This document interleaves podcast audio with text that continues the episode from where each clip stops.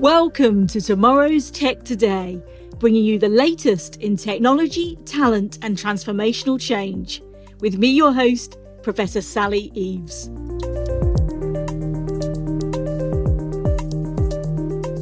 Today, we're focusing on one of the key talking points and challenges facing organizations and people today that of agility. And this is part two of a deep dive special on this subject, right across technology, people, culture, and skills considerations, and in excellent company with Brad Mallard, CTO for Northern West Europe at Fujitsu and a member of Fujitsu's global CTO office, and Nick Herbert, head of portfolio, applications, and multi cloud at Fujitsu. Let's jump straight back into our conversation perhaps we can go back to because you touched on this uh, earlier around like the nature of space basically. And we were talking about you know agility in business enabling people to you know, work from anywhere kind of mode we've talked about. Um, and again something that's having a lot of reflection at the moment this transition point about you know new working weeks what does that really look like? Um, as we talked about earlier kind of co-creative spaces in the office. Um, are you seeing other kind of ripple effects from that as well? So something that came up in a recent survey was effect on like power dynamics in organizations. I wonder what else you're seeing from this kind of move away or the hybrid office, so to speak. Um, perhaps Nick first on that. Thanks, Sally. Um, it's a really interesting topic. I think you, you could go in so many different ways from from that.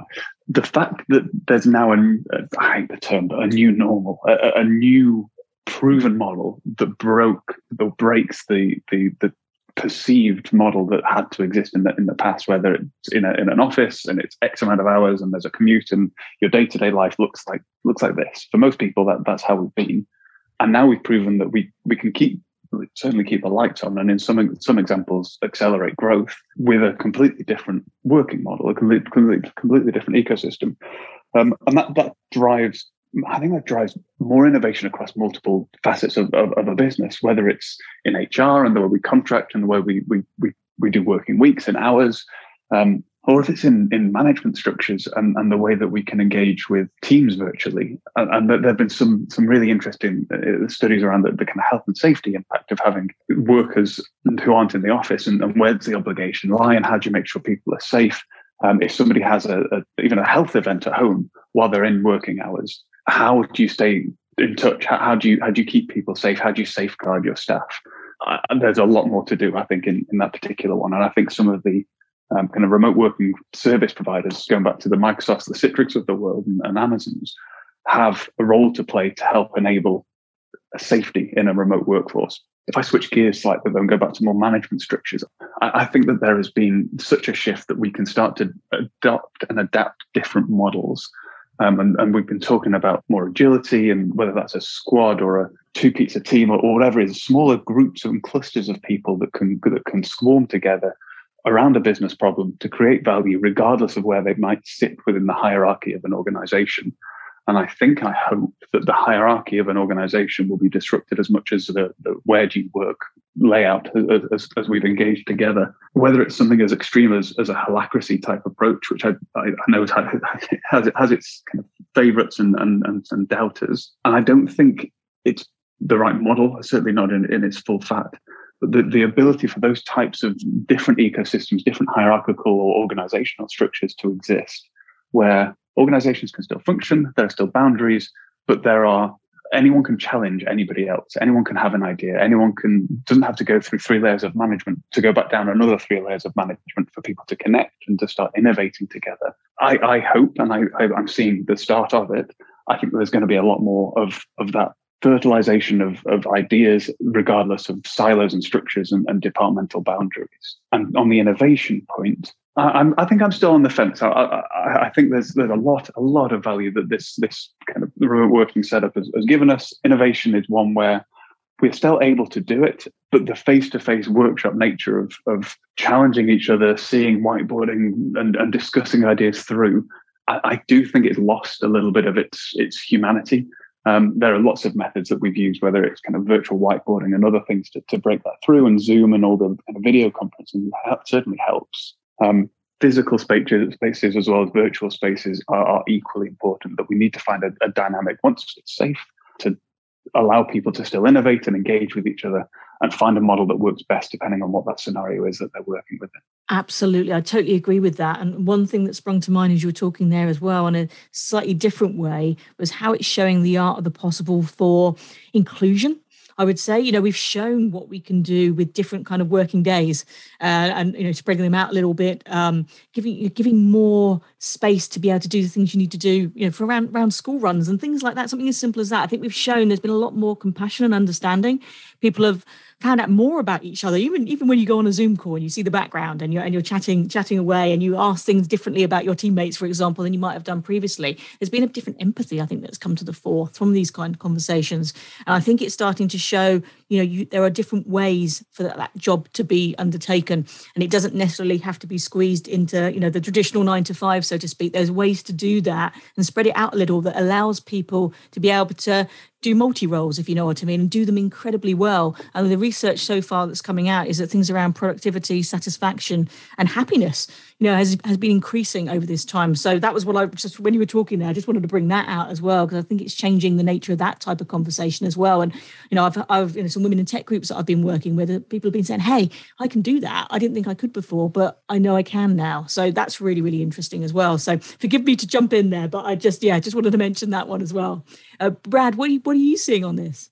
So I think um, the essence of people being comfortable and learning to work and engage remotely has been really, quite liberating actually. And i think the essence of decentralization of the world i think is uh, is is one that we'll see an acceleration of as a result i.e people just dropping into the office in cities and major headquarters or, or use of buildings and facilities for creative work and co-creation work rather than just general hot desking type work, I think is is really just beginning. I think you, know, you only have to look at property markets to work out that people are looking for gardens and space, and they're moving farther further afield than cities to to be able to work and and, and live a, a, more balanced, you know, kind of meaningful or, or mindful life, if you like. So, uh, so I think I think at one level, I think it's kind of been really liberating for, for people, and it's given the ability for people to spend more time together as families and with friends, and maybe to to reduce some of that you know tiredness that comes with constant commutes. I think another level, which I think is more interesting still, is the essence of um, inclusivity from the use of remote working tools and ways of working uh, and uh, and if you think about people that are you know, spread out of, across the world or teams collaborating from different geographies and locations, um, actually, it's kind of, uh, I think now people have started to really learn how to use the tools. It gives everybody an equal voice to a point. You know, the, the, the loudest voice in the room or kind of situations that have occurred when you're in meetings and people are maybe a little shyer to to engage face to face, especially if you've got you know sort of a particularly vocal or or kind of uh, aggressive sort of people that tend to try and manage and lead conversations that that, that actually the, the essence of inclusivity and remote working has really helped with the engagement of, of people and giving everybody an opportunity to to to put their hand up and say, actually, right, no, I, I, am I am willing and I am able. Know, I might not be on video, I might not com- be comfortable on video, but at least I'm able to to to put myself out there. I've had time to maybe think, or I've had time to to to be an equal with others. And I think this is this is kind of an essence that I think has really improved. And it's certainly through through the more recent advents of things like 365 and, and Teams and others, also given access to the ability to interact with people with different languages and or um, you know at least sort of provide you know, real-time subtitles to the interaction with people as well so the, the the the, the diversity and inclusiveness of remote working i think is something that people have overlooked but i think actually is a real opportunity if people start to really embrace the more recent enhancements to technology and the use of AI in these collaboration tools, for example. So, so I think that's just another another slight different lens that I think um, I think people and organisations should be looking to embrace and and capitalize on. I think as as opportunities to embrace broader expertise from across the world as another advent of you know the changing world and the changing world of work um, uh, also brings you know capitalize on, on talent and technical skill and or or other skills uh, from across the world. That's kind of really critical. But i do think the essence of being in, contact and connected from a human mindfulness and well-being perspective is really important and uh, and we're certainly seeing the work your way initiative that we're driving that people are encouraged to come and interact on a regular-ish basis. I mean, we, we, we, it's still a real slow ramp up, but certainly for teams that want to do creative and innovative work, spending some time together just to be able to get to know each other and, and, and get that human touch and human interaction that people so crave, I think is something that shouldn't be overlooked. And I think that will be the changing nature of how office space works and building as we've done you know changing our space to be more enabled to create and work together and co-create in a more human sense rather than just the, hot desk you know sort of sitting face to face in a in a line of people on a desk that once was Absolutely, absolutely. It's kind of you know, from that meeting point of view, it's that democratization of voice, isn't it? And that confidence that, that I mentioned earlier on. I totally agree with that. I love what you said about the kind of real time sub- subtitling as well around accessibility. Seeing some great things around AI as well, really supporting that with some with some um, transcribing um, developments as well. That's been super useful around presentations and things too. Um, and absolutely, I think the other word that springs to mind is community. You know, we're talking about this co-creation there, whether it's virtual or in person. There's been again some great advances about how you bring people together and replicate the difficult aspect around socialization that you get, you know, from events and, and the in-person space, etc. But there's been a lot of lot of developments there, and we've come an awful long way in a relatively short time, that's for sure. So really super interesting. I'm going to come back to skills now. And again, it's permeated all our conversation today, which is lovely because, again, sometimes it's underexplored and it's the vital thing alongside technology, as we all agree on that. It's really clear, which is fantastic. I'd love to like look at some tangible advice now to, that organizations can put in place to, to help ensure employees feel that they have that right skill set to do their job and perhaps not just you know currently but looking ahead you know that reskilling and upskilling opportunity as well so um nick i'd love to go to you first on this one Thanks, Sally. Um, so I completely agree with you on, on, on the skills point. It's it's been one of the biggest blockers that I think every organisation has has seen. Um, in, in in Australia, there's there's especially in, in public sector there are both public and private. Private for longer, public now more recently in initiatives where they are actively trying to recruit. I'm going to kind of air quote, but you can't see me. Digital specialists in their hundreds to come and help power their new digital programs because they have got a lack of skills. Those skills are also lacking in, in some kind of providers. They are lacking in, in, in some kind of core business areas. And I, I think personally, the answer isn't recruiting or it's a balance between recruiting and, and reskilling. We can't just keep looking to the external market, inflating salaries and, and trying to kind of fight each other for the, the best talent. Yes, that's going to happen, and yes, that's needed. But it, it, more importantly for me, it's supporting people on their learning journey, identifying the people who have maybe a fear of starting out on that journey, feel that they're becoming irrelevant, fear that they they they don't have a voice, fear that their skills are are, are in decline in terms of value within an organization and helping to identify their next steps. And it could be a career change, could be something completely different within the organization. Um, it could be something which is still within the same field, but they just need reskilling to become more relevant and understand some of the, the latest tech. And in many cases, most of the latest tech is, is based on maybe legacy tech with a, with a slightly different spin. Uh, so I think the fear factor is is a huge one to overcome, um, and for different people, engaging with them differently is, necessary. Whether it's simple surveys to to find out where people are up to and, and gain needs, um, all through to um, just simply providing continuous learning platforms to support that individual's learning pathway.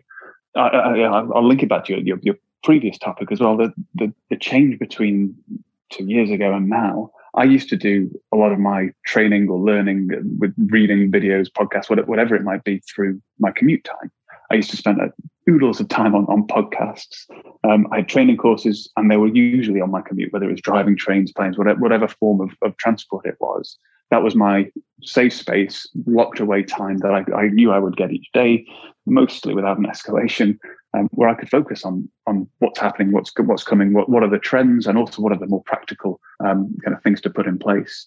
Now it's changed because there's no commute, and, and I'm I'm carving out time in a different way. I'm carving out time putting the kids to bed, or or just afterwards, or doing lunch and learn style events to to carve out time in the middle of the day. And I think people need to be much more mindful of the day and how to split their day up. Um, it, it, sounds so basic, but it, being change your desk from almost eight through is common. Uh, uh yes, we lost the commutes, but we've also lost the, the kind of thinking time because people think that that's now more productive time and meetings are being scheduled at, at both ends of the day.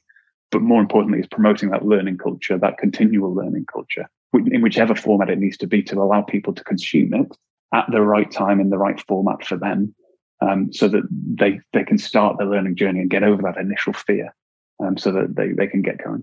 I love that. I absolutely love that. Could not agree more. And, and Brad, I know this is a subject close to your heart as well. So I, I wanted to say something, but I'm going to go to you first. But yeah, I, I love that description. So, so, so true. Brilliant stuff.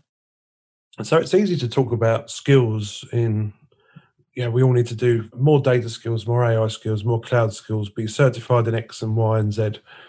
The, um, the skill that I think is most important, probably above anything else, uh, is curiosity and um, and, and actually it's a mindset. Um, to today's skills and today's technology is evolving so fast that actually the people I look for and the people that have progressed most uh, over the last few years, in my experience, are those that have got a first for learning and have got the curiosity to go and learn and go and play and go and gain experience. I think we uh, we have empowered uh, our organisation in Fujitsu with um, you know, democratize access to things like LinkedIn Learning and specialist technology learning platforms like Pluralsight um, to give us access to data and um, you know industry leveled competence and and quality of, of, of, kind of capability and and also the ability to use data to identify and find your your your you know more tangible you know specific skills but actually, what it gives you is the ability then to also find those that are curious in subjects that are more progressive and more evolving or more innovative for the future. But uh, and, and it's kind of identifying those people that are willing and able and pushing themselves to embrace the future, embrace the essence of learning, and and, and demonstrate that particularly strong skill of curiosity. I mean, that's absolutely critical to look out for. So, the behavior element of learning is absolutely the paramount thing that I look at and value more than anything else. There is one other point that I think is really important on skills, and that is the experience of applying it. And we've really wrestled with over time. You know, we've got thousands and thousands and thousands of people that are certified in Microsoft and Amazon and DevOps and different competencies across the world. Uh, and we deliver it for day, day in, day out for customers those that are more curious and those that are particularly innovative or wanting to create and shape the future organizations look for organizations that can offer purpose and interesting projects so that they can actually apply their skills and learning for something that's got a broader more societal or, or you know, certainly compelling business driver or interesting project which means they can play with the more cutting edge elements of innovative technology delivered from cloud and delivered from you know modern application development techniques uh, as good examples or you know ai or other such. So so i think um, i think there is an element of you know once you found the right person those curious people that you need and and to evolve from your organization uh, uh, and it is about evolving your organization for the for the majority because um, those skills don't exist in, in, in spades for you to be able to go and bring into your organization. But it is about giving opportunity to apply that learning to create and drive innovation. So kind of we spend a lot of time in trying to match people post post courses, post learning opportunity to be able to go and find and work on particularly innovations both internally or Fujitsu and externally with customers to be able to connect people with something that's that's kind of got a common purpose or an interesting project so they can apply and learn and gain the experience of doing, not just the theory of listening and reading. Absolutely. I think that point about um, applying those skills and particularly the purpose aspect you mentioned there, I think that's going to become quite a core differentiator actually in terms of, you know, from onboarding to, to retention of talent as well, having that opportunity to be experiential, apply it for, for societal good or with, you know, and with the latest technology integrations as well. I think that's absolutely a great point. Love that about curiosity. Could not agree more. I think the one thing that I was kind of itching to add, I'll mention it very quickly, is metacognition as well know, we talk about smart technology a lot, we don't always do the bit about smart thinking in terms of facilitation. So helping people to know how they learn best, because we all do it differently. And, and, Nick made me smile when he said he was kind of like drawing something out with his hands and we couldn't see it. And I do the kind of same thing and I wave my arms around and things like that. I'm quite kinetic, but we all learn in different ways. And some people like that linear approach and some people want the small nuggets. People are visual or like I say, high energy or whatever it might be. But quite often training and development is done in one particular way that doesn't fit everybody. Um, so yeah, metacognition helps you. It's kind of like gym for your your brain, I would call it, and it can help you to identify what works best for you. And it can help teachers or facilitators or learners um, to help um, bring the best out of people as well. So that's a really interesting area. Again, a bit STEAM centric, I would say, but I think it's super, super helpful as well. So that was kind of my two pennies on that one. That's such an interesting subject. You could have a whole podcast on that, I think. And, uh, and again, talking about um, the you know the, the, the human side here. So again, keeping human centric here. One of the other things that comes up, and it's quite often the sort of thing you see on you know headlines that are picked out from a particular report or whatever. But it's that that fear word that we heard earlier on about technology, you know, supplanting the workforce. And there's been a lot of fear of change around that.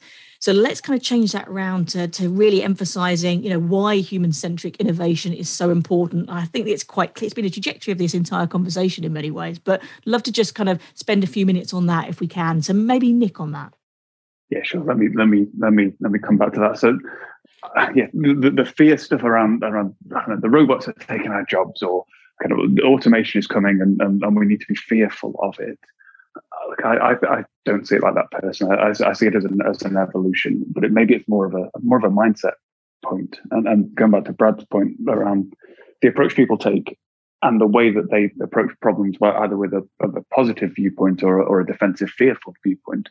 Um, if if we're going down the route, and we are, that, that this is coming, we should we should we should adopt it, but also know where those boundaries are. I, I, th- I think the kind of human side of the workforce and, and the jobs that most people do still is important, especially in the you know, kind of business world. Um, in order to bring the whether it's morality or ideation or challenge and just discussion through that ideation process that, that can funnel down and lead to a, a better end result.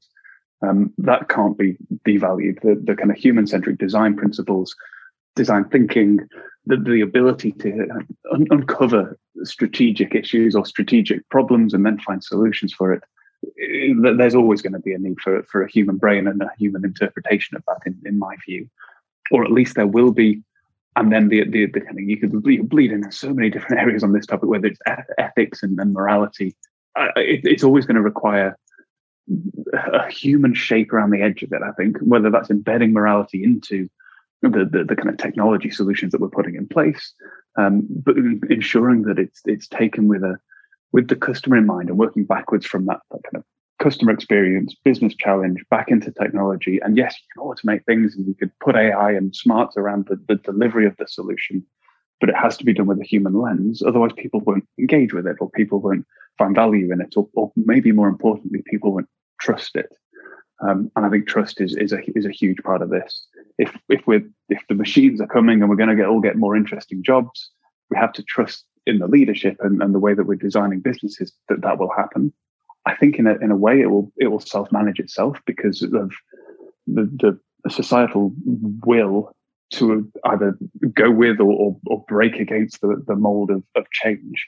Um, if you see, know, Brad mentioned kind of Google Homes or Alexa. If we trust that, people go and, and, and, go down that route. If people are fearful of it, they won't adopt the technology and it will need to go through a different cycle before it can be adopted properly. I think that there's always going to be tension between adoption and technology. And if it's done in the right way, which is, with, with trust at the core, I, I, believe it will it will be done in a way that, that will be adopted and, and, and bring societal good, um, rather than the, the maybe the more fearful viewpoint of, of the, the question that you asked, Sally. Absolutely. I couldn't agree more. And that's what I'm, in terms of the question, it was kind of to try and flip it, if you know what I mean, to flip that narrative, because I couldn't agree more strongly. It's kind of complementary um, strengths, I would argue. It is human technology and partnership. And it's so important the language we use because um, it can have that, you know, a negative effect. You know, some of the adjectives you see uh, are all on the, the taking away rather than focusing on what we can enable and having a far more balanced conversation. So it was deliberately worded like that. I could not agree more. Brad, I'd love your thoughts on this one. The most memorable experiences are those that are human and involve people. Uh, so I think the, the essence of human centric innovation, I think, is critical.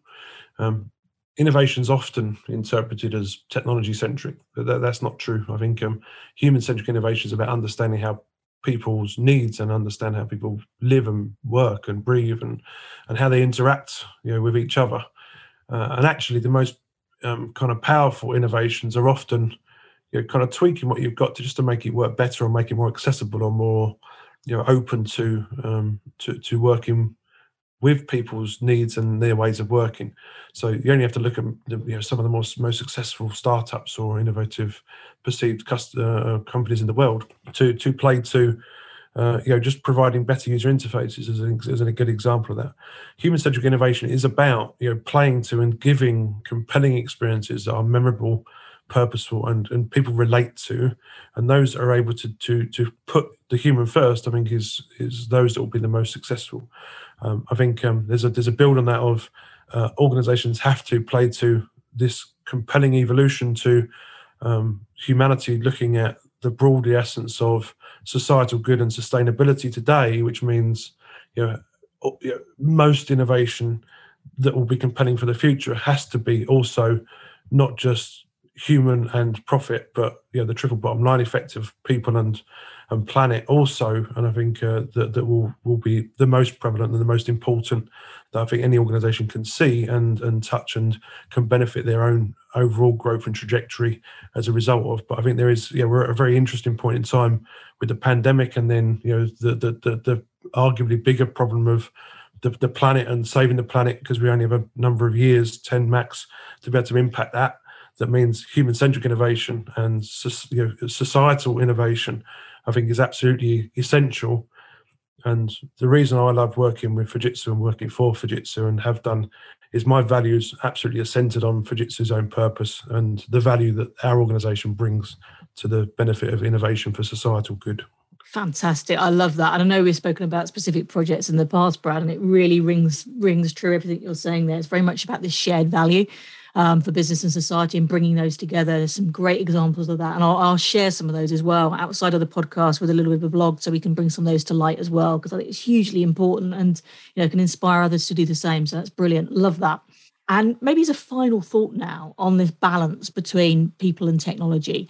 Have you got any you know, top tips, any advice to share about how to get that right? You know, that balance across the people, technology, the culture aspects we've, we've come to the fore throughout everything today. Just some some sharing points on that would be fantastic. Perhaps stay with you, Brad, first on that.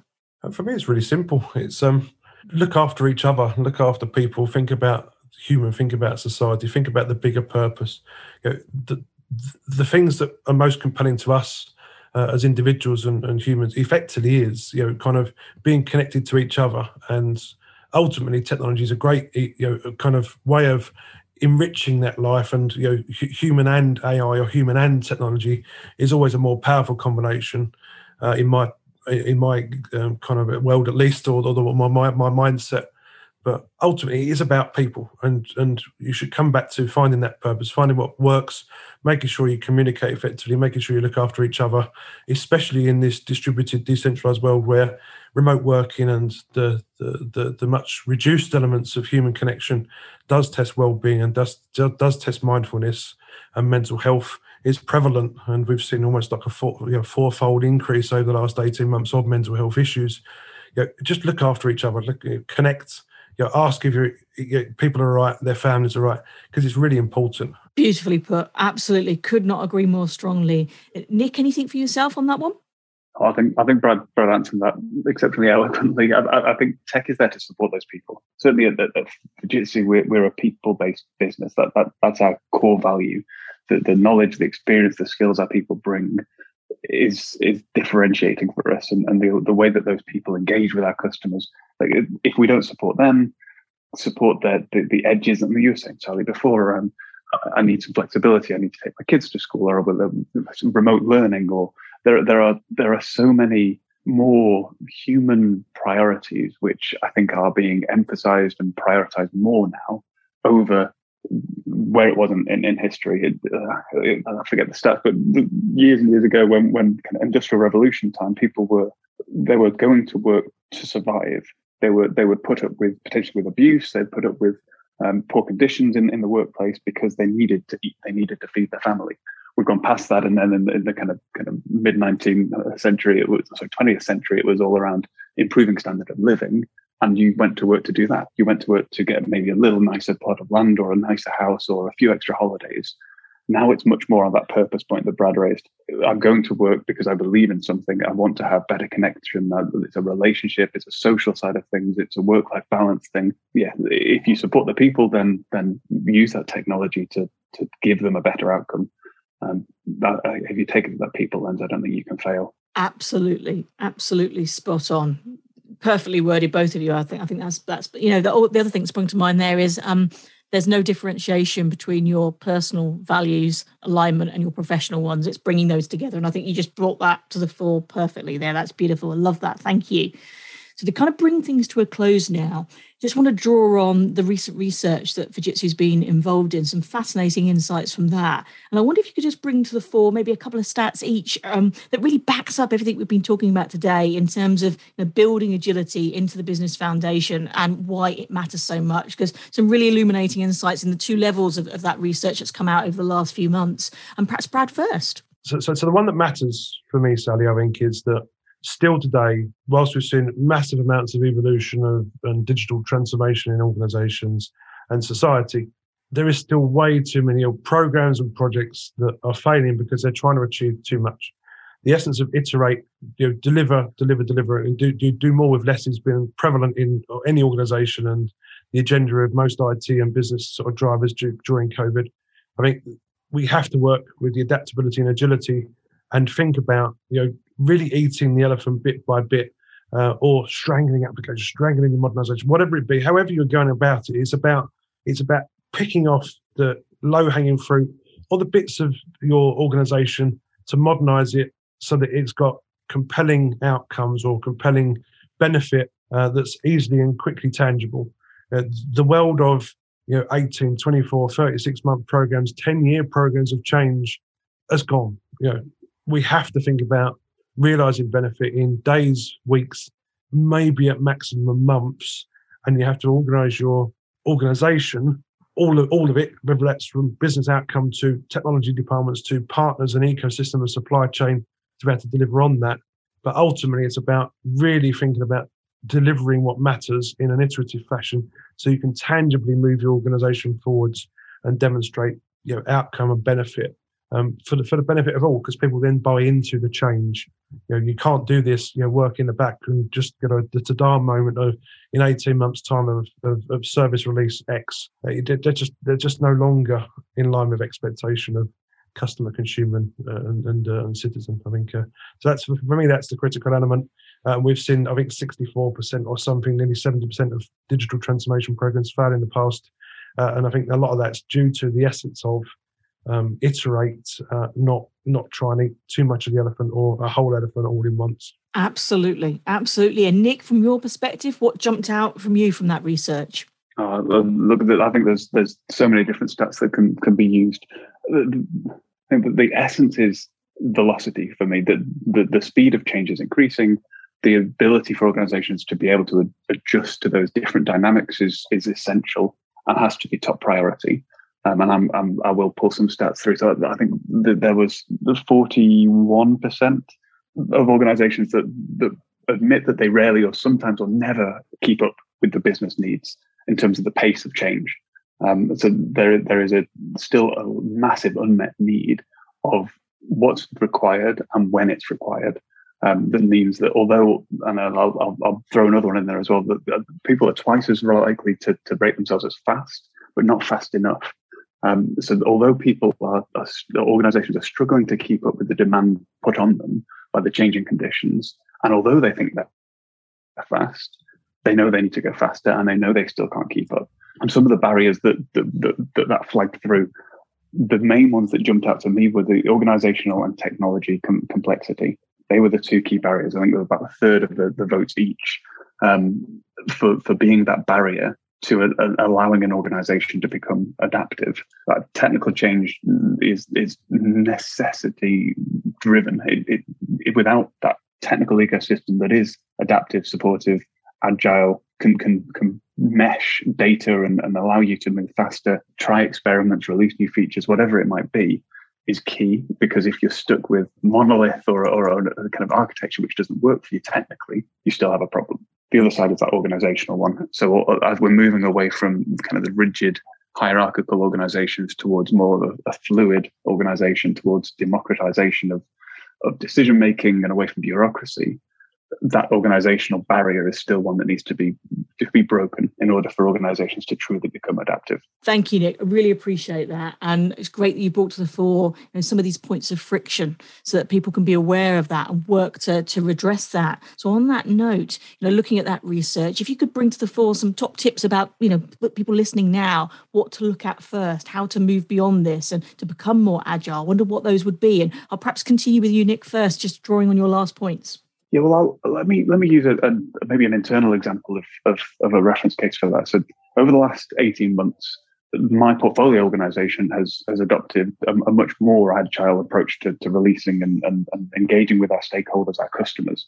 By uh, uh, well, we've adopted safe or scaled agile, so so we we use that as a methodology that is common language to across the business, and I think that common language is is crucial in the understanding when people are turning up to system demos or talking about lean business cases or talking about vanity metrics, if the language isn't consistent, there's either misunderstanding or misunderstanding, or it is it is a case of people being again fearful and, and they will disengage because they don't feel that they're enabled and they don't think they can contribute and they they become you know, boxed in and, and, and disengage from the process. So by by doing that within, and I'll, I'll continue with the, the, the example, we've had a six times faster release cadence. We've spoken to far more customers and got their input into the products and services that we're developing. We've set up customer engagement forums. Customers have become advocates. We've increased our team's motivation. Um, and I think looking out for how your teams naturally want to be involved in things, you, you will find and you'll see the parts of the organization which are suffering because people don't want to be part of those projects. It's almost an internal organization of the thing that Brad mentioned in, in, in, the previous one. People want to be driven by the exciting projects and the interesting, purposeful work that they can engage in. If you see that people are moving from one part of the business to another, it, it can give you a lens to, to, to go and understand why and try and put some measures in place to fix it. And then externally, just to finish on that example, um, through that process, through those extra releases, through that better engagement and, and new new service product relaunches, our customers are much more likely now to become advocates, and, and our NPS score for, the digital transformations increased by over nearly 30 points, I think it's 27 point something points, um, which is a huge jump. Um, certainly for, for, for an organization like ours who are engaging with multiple customers in multiple industries and often with multiple organizations around the edges of us um, it, it's a, there's a, there are tangible things that can turn the dial um, in terms of implementing them. Common language, common process, starting small, building up, and having executive buy-in are all crucial elements to enable that type of uh, change within an organization to, to reach a more adaptable outcome. Brilliant, Nick. That's great. I love the tangibility of those as well. That that's really, really clear. Fantastic. And Brad, from, from yourself, any uh, kind of final advice on that one? So I think for, for me, organizations have to look at um, four things. I think, firstly, ensure they communicate the purpose of why and what their organization exists for and what the value of the project you're doing is, and it works on different levels. I mean, secondly, looking at skills and you know, uh, digital literacy and democratizing you know, modern skills and giving opportunity to learn and, exp- and gain experience is critical. Uh, I think, uh, thirdly, um, embracing the essence of modern ways of working such as design thinking and uh, uh, agile or safe kind of um, as a particular example of agile uh, as a method.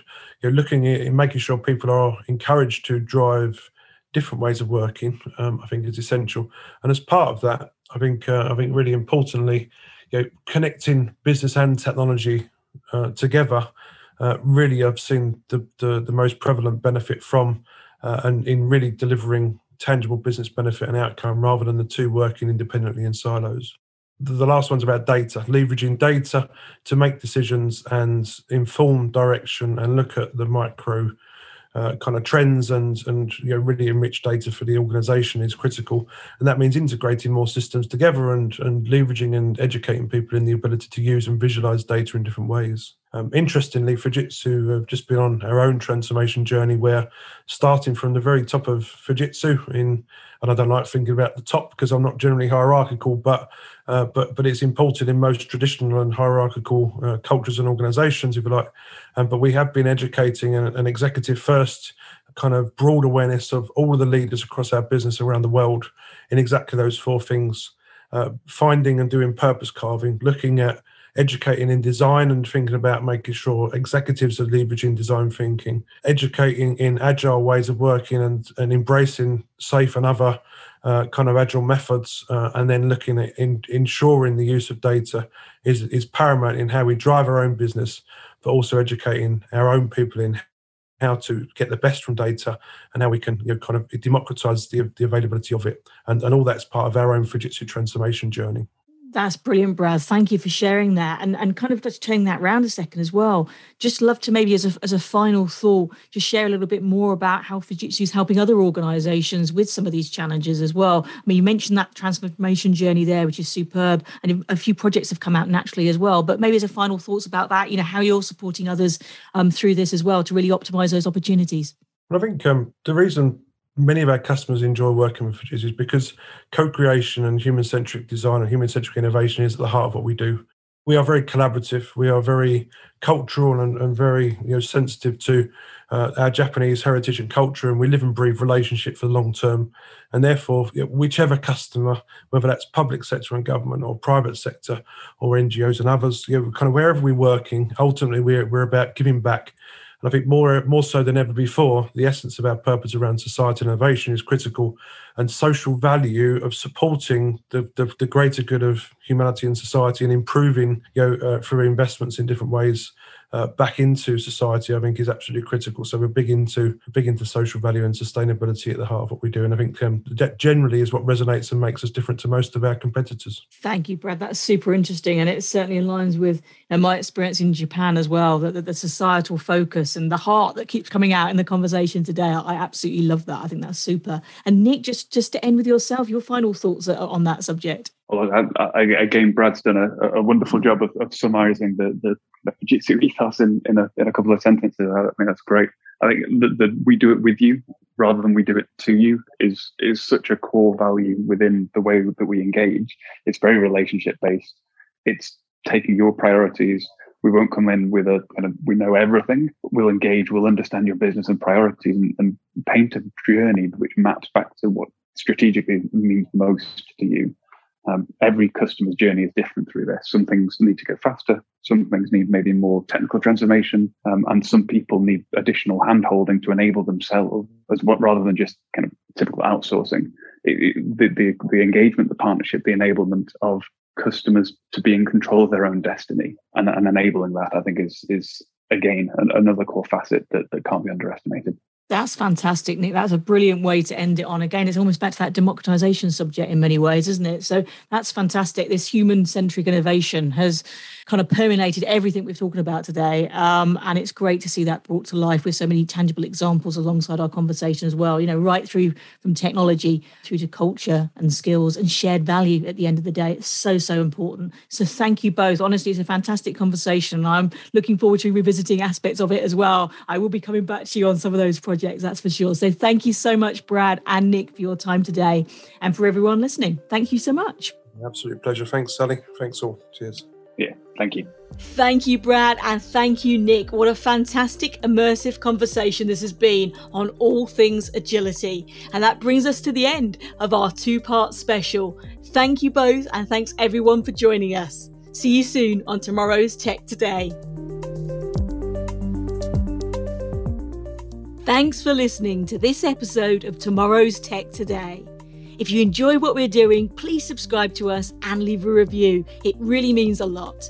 You can also follow us on Twitter and Instagram and see more behind the scenes video footage on YouTube.